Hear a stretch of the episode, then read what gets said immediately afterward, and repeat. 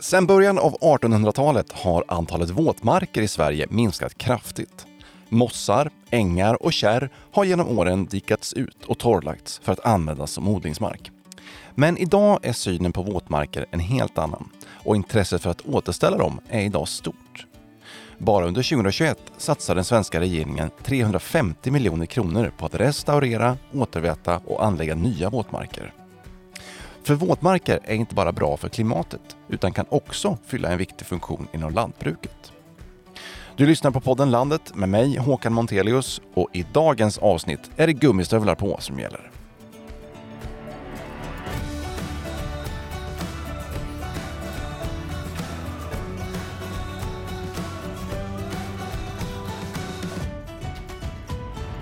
Ja, på med gummistövlarna idag för nu ska vi ut i våtmarken. Faktum är att Sverige är ett av världens våtmarkstätaste länder och detta trots att mängden våtmark har minskat med ungefär en fjärdedel under de senaste 200 åren. Så vad är grejen med våtmarker och vilken nytta gör de för miljön och klimatet och lantbruket? Och hur gör man om man som markägare vill anlägga en egen våtmark?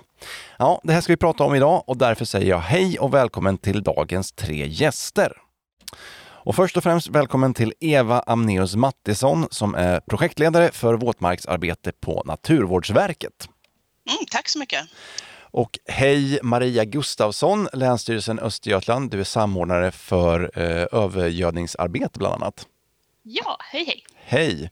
Och sist men inte minst Mattias Jonsson, lantbrukare på Ogesta egendom utanför Gamleby i norra Kalmar län. Hej Mattias! Hej! Och Ogesta, det driver du tillsammans med dina två bröder ska vi tillägga. Ni är också en av Sveriges största gårdar och mjölkproducenter. Eh, ni har ungefär 5000 djur på gården. Eh, Eva, Maria och Mattias, jätteroligt att ha er här med i podden. Eh, jag tänkte börja med första frågan till dig Eva. Eh, rent generellt, vad gör våtmarker för nytta för lantbruket och för miljön och för samhället? Oj, ehm, det beror på hur och var du anlägger din våtmark eller restaurerar våtmarken men, men det kan både vara till nytta för biologisk mångfald, både direkt och indirekt genom att det bara finns strandkanter runt en våtmark också. Det är en del i den gröna infrastrukturen. Eh, det kan bidra med klimatanpassning. Men det som regeringen trycker på nu och därför som regeringen satsar så mycket pengar i år och kommande år på, på våtmarker just, det är ju minskad klimatpåverkan. Förutom andra nyttor så är det just minskad klimatpåverkan som står i fokus. Att, att om vi återväter torvmarker som vi dikat ut så kan vi göra, kan det bidra till liksom Sveriges mål, klimatmål då, framåt. Så att det är ganska ambitiösa mål som sätts ut i en, en statlig utredning som kom förra året. Mm. Hur ser tillståndet ut för de svenska våtmarkerna idag skulle du säga? Det går åt rätt håll men det är fortfarande inte bra. Och det, det, blir lite olika beroende på var i landet och vad du tittar på för någonting. Men, men bara den här klimatförändringarna påverkar också våtmarkerna direkt. Mm. Och Maria, du som arbetar med övergödningsfrågor, eh, vad skulle du säga är nyttan med våtmarker ur ditt perspektiv? Ur mitt perspektiv så handlar det ju mycket om att minska eh, alltså fosforpartiklar från att komma ut till åar och, och sjöar. Alltså att vi ska försöka bromsa upp vattnet så det hinner sedimentera. Och sen vill vi gärna jobba med det som vi kallar för multifunktionella våtmarker, så att de har fler än ett syfte. Att vi anlägger dem kanske så att man kan också ta det till bevattning eller att det är, eh, de är både optimerade för att stoppa upp övergödningen, alltså växtnäringsläckaget, eh, och den biologiska mångfalden. Eller att vi gör dem eh, långt ner och kustnära så att de också gynnar eh, gäddans lek. Så att vi försöker som alltid jobba in flera syften för det blir mycket mer kostnadseffektivt. Mm. Och Mattias då, ni har ju bedrivit ett ganska aktivt arbete på Ogestas ägor med att anlägga just nya våtmarker. Kan du berätta lite grann om det? Eh, egentligen så ingår ju våtmarkerna ingår i ett, ett eh, betydligt större projekt eh, som, vi har, som, som har pågått här under fyra, fem års tid egentligen. men, men det Maria beskriver är ju... Vi har ju en inre viken i Gamlebyviken är ju precis en sån här djup... Vi har en djuphåla där med en tröskelvik med en meters djup i inloppet och sen har vi 16 meters djup och där eh, man har väldigt stor övergödning och där vi egentligen vattnar upp det vattnet på vår åkermark då för att ta hand om näringsämnena och eh, att vi, ja, egentligen försöka rena vattnet. Och då är ju våtmarksprojektet eh, är ju en del av det. I dagsläget har vi nu anlagt ungefär 4-5 hektar ny, eller restaurerat och anlagt ny våtmark. Vi har även gjort eh, tvåstegsdiken och där vi också har gjort de här breddningarna och djupningar som Maria pratade om just för fosforsedimenteringens skull. Eh, sen är det ytterligare fyra hektar som är projekterat som vi då inte har riktigt... Ja, vi har påbörjat avvattna den våtmarken just nu då för att kunna starta med en ny grävning där. Samtidigt har vi använt de massorna till landhöjning av, eh, av låglänta marker som har varit översvämningsbenägna tidigare då, så att vi har flyttat cirka 25-30 000 kubikmeter jord ifrån grävningarna till att landhöja de översvämningsbenägna markerna då för att minska översvämning. För översvämning är ju ett, är ju ett stort problem just med vad gäller näringsläckage. Mm. Eh, och egentligen så är det ju är det att höja vattenkvaliteten på det vattnet som släpps ut i Östersjön igen. Eh, och det vi har avslutat nu med är gjort ett breddavlopp då och en, eh, så det är vattenfördröjande åtgärder i hela i hela åsystemet upp så att säga kan man säga. Mm. Och det här har ju såklart en, en positiv effekt på vattenkvaliteten i Östersjön. Men vilken nytta har ni konkret av det här i ert eget lantbruk? Alltså, för det första så är det så att vi, vi är ett stort jordbruksföretag och eh, om inte vi gör rätt så ger vi stora klimatavtryck åt, åt både rätt håll och åt fel håll.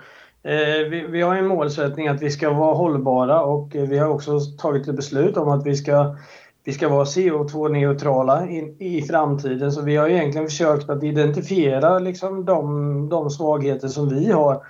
Eh, därför jordbruket blir många gånger beskyllda för just övergödningen. Eh, och jag tycker det är viktigt att man, eh, att man visar på de åtgärder man kan göra alltså för, för att minimera risken. För att säga att man ska ha noll risk det kanske, det kanske är svårt i alla lägen men, men på något sätt så måste man väga in alla delarna just i jordbruket. Det här med bi biologisk mångfald är ju också en oerhört viktig del. Eh, men men eh, för oss är det också viktigt att påvisa att vi, att vi gör vad vi kan för att minska näringsläckagen. Och näringsläckage är också någonting som kostar jordbruket pengar. Ju. Jag, jag tänkte precis säga det, att det, det är ju en dubbel nytta med det. Att minska läckaget. Liksom. Maria Gustafsson, Länsstyrelsen i Östergötland. Om man som lantbrukare idag vill anlägga en våtmark på sina ägor, vad finns det då för bidrag att söka och vad kan man få för stöd? Mm, alltså, vi jobbar ju med åtgärdssamordning på, på Länsstyrelsen i Östergötland och en del andra länsstyrelser har det också. Eh, och fördelen det vi gör är att vi hjälper lantbruken genom den här djungeln av stöd, för det är ju en djungel alltså. Eh, men det finns eh, ett, ett bidrag från Havs och vattenmyndigheten som heter LOVA, som lokala vattenvårdsprojekt. Eh, och det är främst då till övergödningsåtgärder då primärt. Eh, så finns det LONA från Naturvårdsverket som är lokala naturvårdsprojekt som är främst då biologisk mångfald och vattenhushållning.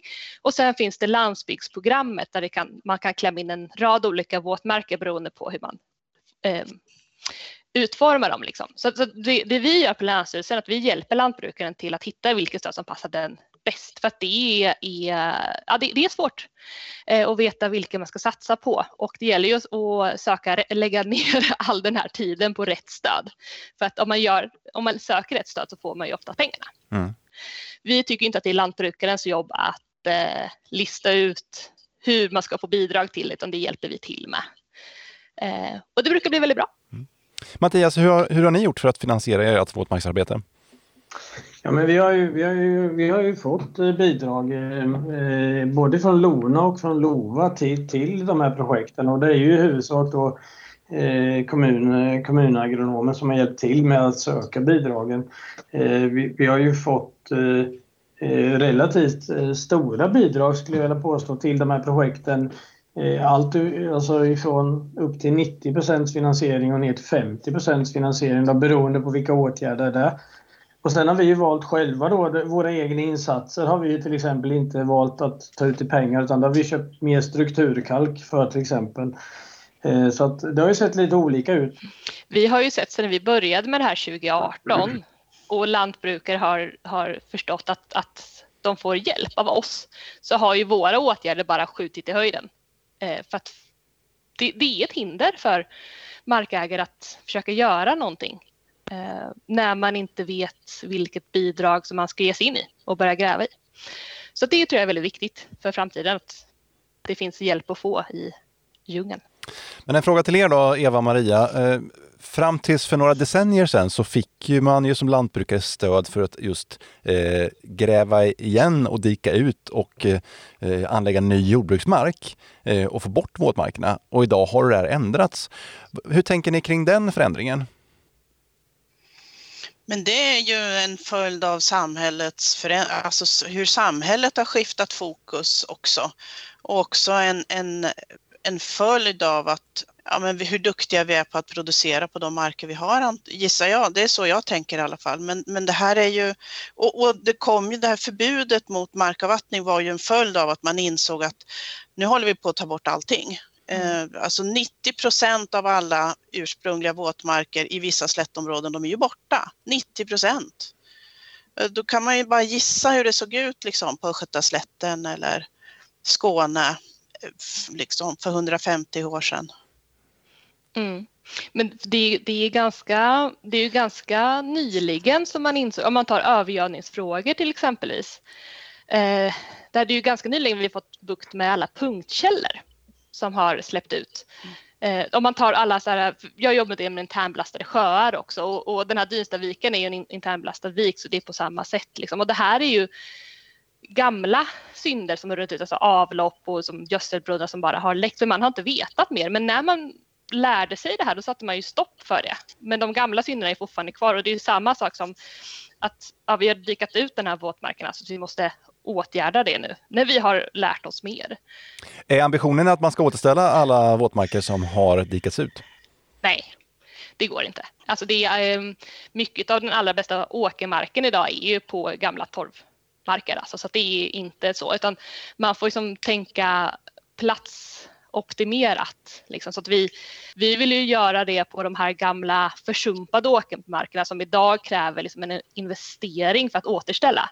Där kan man börja diskutera om man ska göra någonting. Men, men, men på fungerande åkermark idag finns det inget eh, intresse av att göra det. Utan då, då, skulle det kunna vara om man ska göra en bevattningsdamm eh, slash våtmark då, om man på lantbrukets initiativ vill göra någonting.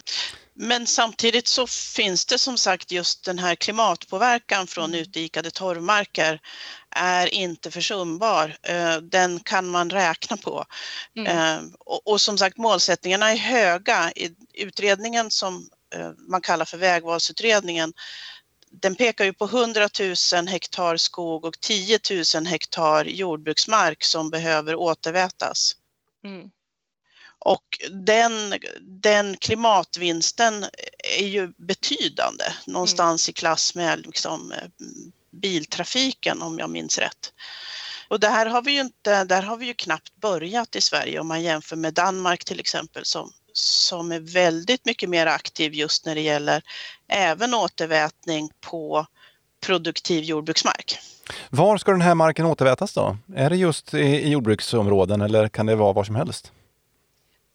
Ska den ha mest klimateffekt, då är det bördiga områden som, som är mest intressanta. Alltså södra Sverige. Mm. Vi, vi, har, vi jobbar lite grann med återvätning av torrmarker. Eh, och då siktar vi in oss på de här ställena som inte är produktiva idag.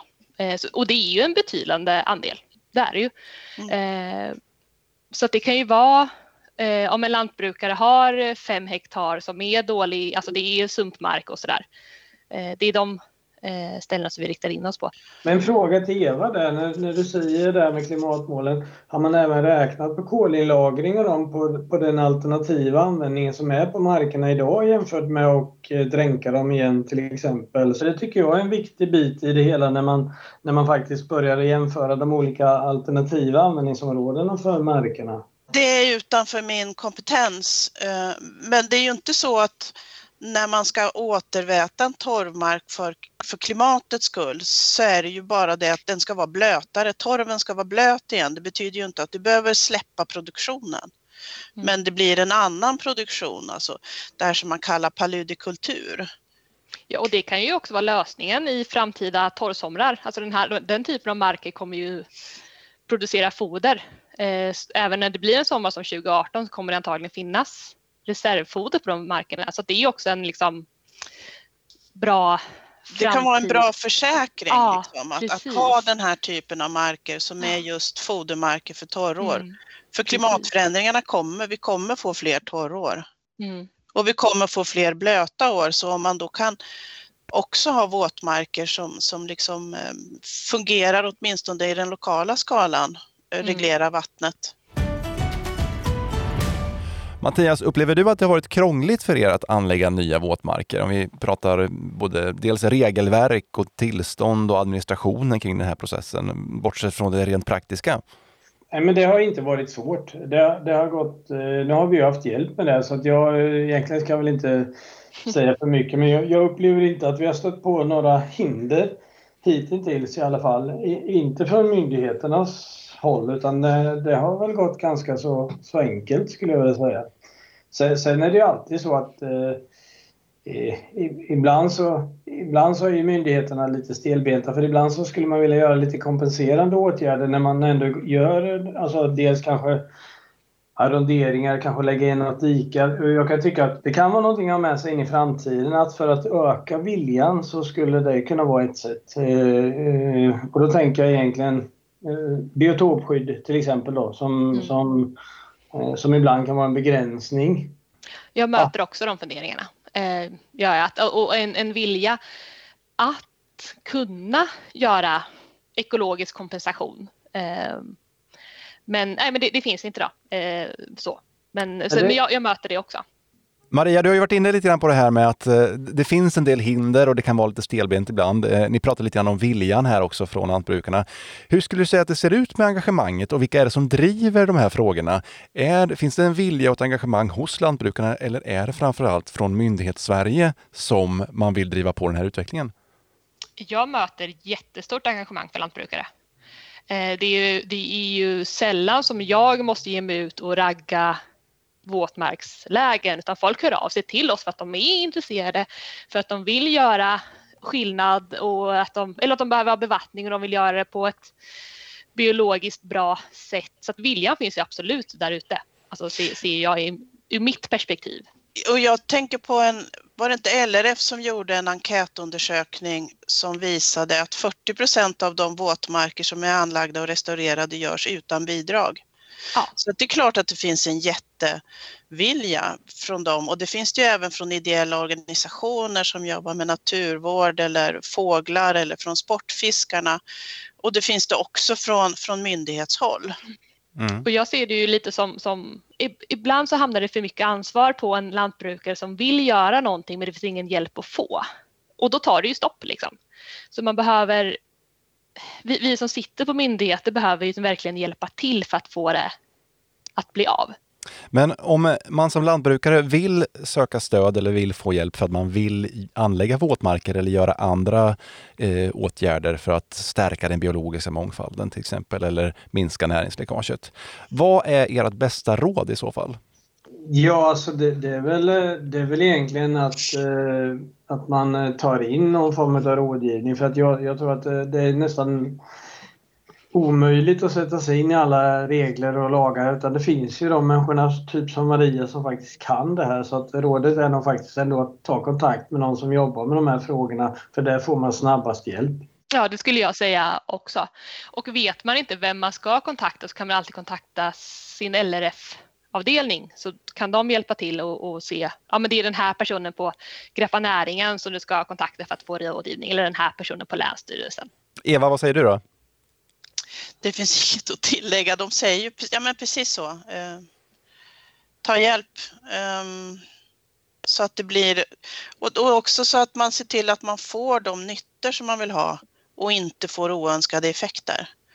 Um, vatten är ju liksom fyrdimensionellt. Um, det, det, är inte så lätt alltid. Nej, vatten, vatten är väldigt svårt men också helt fantastiskt. Så det är... Exakt! uh, nej, men det, det, det, är lätt att göra fel men det är också lätt att göra rätt om man gör rätt från början. Mm. En avslutande fråga till er alla. Vad hoppas ni ska hända framöver när vi pratar våtmarker?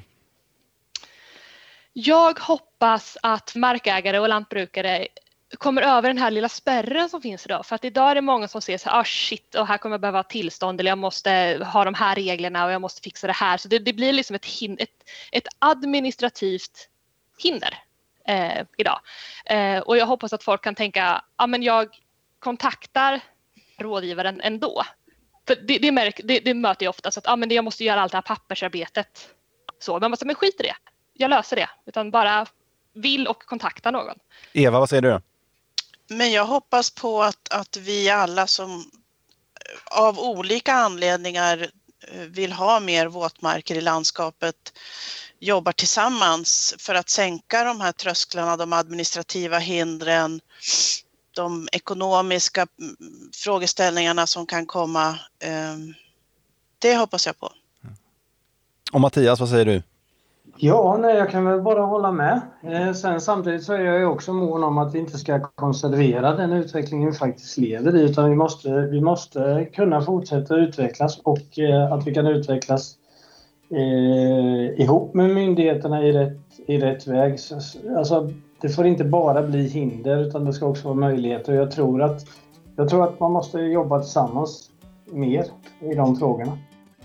Och det får faktiskt bli sista ordet i dagens avsnitt. Stort tack Mattias Jonsson från Ogesta Gård. Även stort tack till Eva Amneus Mattisson på Naturvårdsverket och Maria Gustafsson på Länsstyrelsen i Östergötland. Tack för att ni var med i podden Landet. Tack så mycket. Tack. Och även stort tack till dig som har lyssnat. Hoppas att du känner att du har tagit dig torrskodd genom det här samtalet. Vi hörs igen i nästa avsnitt.